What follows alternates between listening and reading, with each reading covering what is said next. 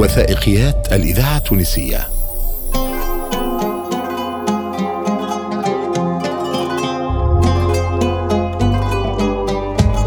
يا مكان.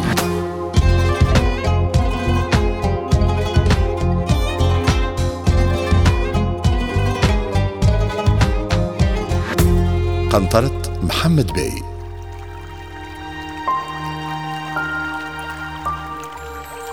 كان الماء منذ الأزل وسيظل على الأرجح سرا من أسرار الحياة وأحد أبرز مرتكزات الحضارات البشرية. حوله يتجمع البشر يروون عطشهم يزرعون يشيدون يستقرون. وهكذا هو الحال منذ قرون على ضفاف وادي مجردة أهم أنهار تونس. حوله امتدت الحقول وشيدت المدن والقرى وعليه أقيمت الجسور والسدود.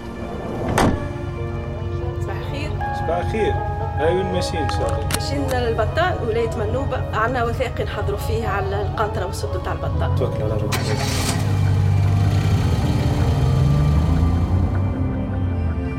القنطرة السد في البطان من أهم المعالم التي أنشئت في القرن السابع عشر ثم معلم فريد. من أضخم المنشآت ذات الصبغة العمومية اللي لها انعكاس هام على الفلاحة وعلى الصناعة بصفة عامة.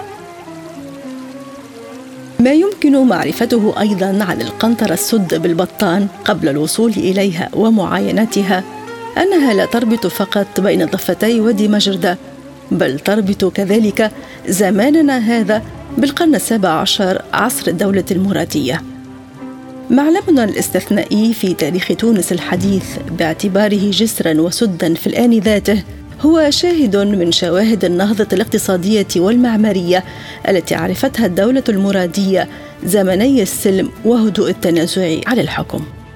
الدولة المرادية تعود إلى القرن السابع عشر والقرن السابع عشر هو فترة هامة جدا في تاريخ تونس الحديثة. أحمد السعداوي مؤرخ أستاذ جامعي مختص في الآثار وتاريخ العمارة. تميزت الفترة هذه بإعادة بناء الإيالة التونسية بصفة عامة خاصة بعد الهجمة الإسبانية في نهاية الفترة الحفصية وجيد السكوحي باحثة بالمعهد الوطني للتراث. البلاد بعد حكم الدايات وعلى عهد دايات الدولة المرادية عرفت استقرار نسبي. والحقيقة العائلة المرادية كان لها الفضل في بناء العديد من المنشآت في كامل الإيالة وخاصة الحاضرة تونس والمدن القريبة منها. أيضا عندنا في الفترة المرادية بعض البيات كانوا من كبار البنائين منهم المؤسس الدولة الفعلي اللي هو حمودة باشا ولد مراد الأول مراد الأول ما كانش عنده فعلا الحكم. أعطاه الاسم تاع الدولة ابن حمودة باشا مراد الثاني.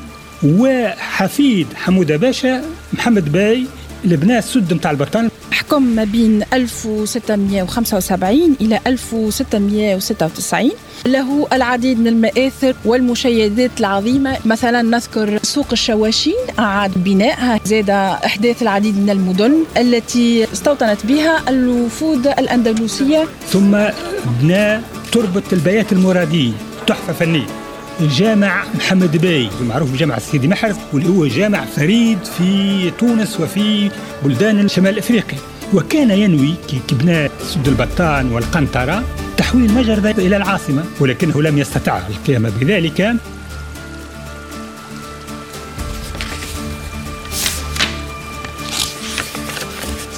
خلال بحثنا التوثيقي عن معلمنا هذا اكتشفنا تسرب خطأ إلى عدد من الدراسات والمؤلفات حول تاريخ إنشاء قنطرة البطان وسدها. فقد زعمت هذه الكتابات أن القنطرة شيدت في عهد يوسف داي سنة 1616 ميلادي. وبعد حوالي سبعين عاما قام محمد باي المرادي ببناء سد عليها. وهذا ما صوبه المؤرخ والباحث الجامعي أحمد السعداوي في دراسة علمية نشرها سنة 2019 جازما بالأدلة أن المعلم برمته هو من إنجازات محمد باي المرادي أواخر القرن السابع عشر ميلادي الموافق لمفتتح القرن الثاني عشر هجري. بدا شونتي في 1687 وانتهت الأشغال سنة 1690 أكد على هذا التاريخ لأنه فما خلط ما بين قنطرة البطان وقنطرة جديدة اللي هي من إنشاء يوسف داي في 1616 والقنطرة هذه كان فيها بطان. بطان يعني طاحونة لغسل الشاشين. هذا اللي باش يعمل الخلط donc هذا الخطأ يجب أن يصح ونجده في الكثير من الكتابات. القنطرة من إنشاء محمد باي دليلنا على هذا المصادر كثيرة. منها الوزير السراج اللي كان معاصر لبناء القنطرة وكان من مقربين من البلاط المرادي في سنة 98 وألف هجري تمم بناء قبة جده ثم باشر ابتكاره فيما أحدث من القنطرة العظمى بوادي مجدة بمحل يقال له الحثرمين. واخترع به صنعا غريبا يؤذن بعلو قدره وضخامة مجده ورفيع همته. ولطيف استنباطه فجعل للقنطرة ابوابا يتصرف بها في فياض مائها قيدا واطلاقا واعتدالا واغداقا. وفي سنة اثنتين ومائة وألف هجري كمل محمد باي عمله بوادي الحثرمين وبلغ أربه في إجرائه مياهه وأحاط بنفعه البلدان الخمسة التي أوجدها. بتصرف من كتاب الحلل السندسية في الأخبار التونسية للمؤرخ محمد بن محمد الأندلسي المعروف بالوزير السراج. أيضا عندنا بيسونيل رحالة فرنسي جاء في بداية القرن الثامن عشر ويذكر أن القنطرة من إنشاء محمد باي ويعطينا حتى بعض التفاصيل لإنشائها قام بالقلع الحجارة اللي كانت موجودة في ملعب روماني في مدينة تبوربا القديمة على بعد 3 4 كيلومتر.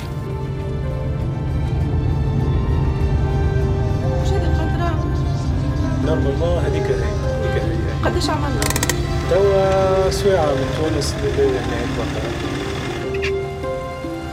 إحنا توا في مدينة البطال هي كانت في الفترة هذيك في القرن السابع عشر كانت قرية صغيرة محدثة القنطرة هذه تشق واد مجردة طولها حوالي 122 متر عرضها 27 متر وتتكون من 24 قوس.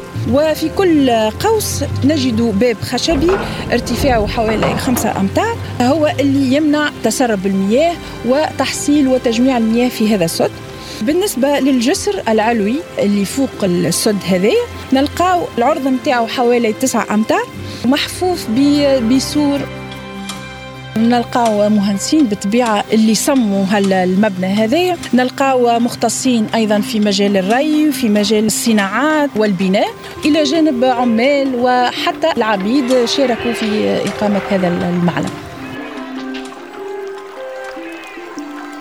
كأنه والشمس فيه تشرق زجاجه يهتز فيها زئبق.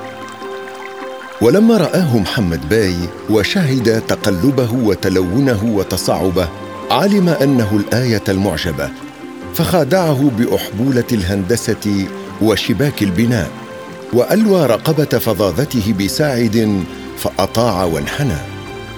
وكان قدما يكاد أن يأخذ كل سفينة غصبا فضرب له سدا ودق بمرابده كالجبال أوتادا. وقد بلغ مصروفه في ذلك ما قدره ألف ألف.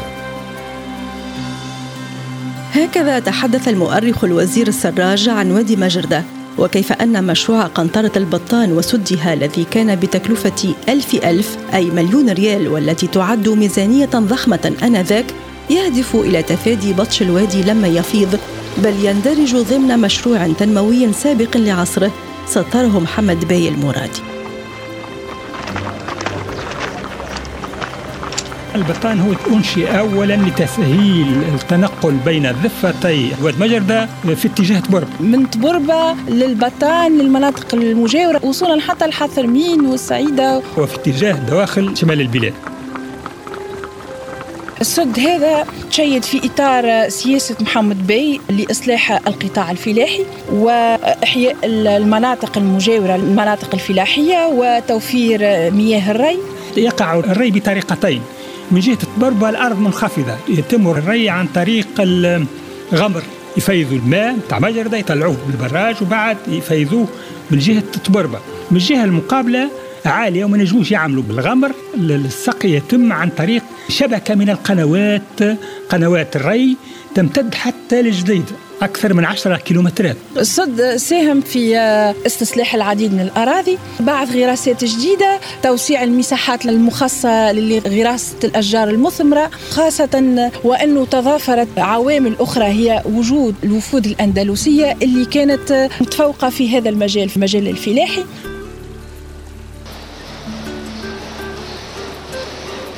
الصد هذايا ملاصق ليه معمل تلبيد الشاشية. في فترة محمد باي ازدهرت صناعة الشاشية وكانت تغطي السوق المتوسطية من إسطنبول الاسكندرية طرابلس تونس الجزائر مرسيليا نابل. لذلك احتاج للزيادة من عدد طواحين les moulins à foulon. المعمل هذا كان فيه نواع يستغلوها في صناعة خيط الصوف نتاع الشاشية وأيضا في تلبيد صوف الشاشية. مرحلة من مراحل صنع الشاشيات. والصبيغة تتعمل في زغوان ثم بقية المراحل تتم في أسواق مدينة تونس قبل بيعها وتصديرها للأسواق المتوسطة.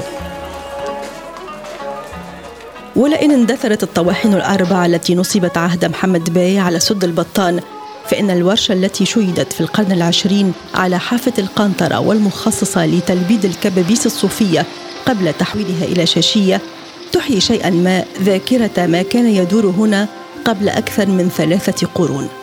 وإن تم أيضا الاستغناء عن سد البطان بداية القرن العشرين كخزان للماء فإن قنطرته الصامدة تذكرنا بأن المعلم استثنائي وحيد العصر الحديث بتونس كجسر وسد في الآن ذاته وبأن محمد باي المرادي كان من أبرز بناة الإيالة التونسية رغم أنه توفي سنة 1696 دون أن يتمم مشروعه التنموي أو أن يحقق حلمه بتحويل مجرى نهر مجردة نحو تونس الحاضرة.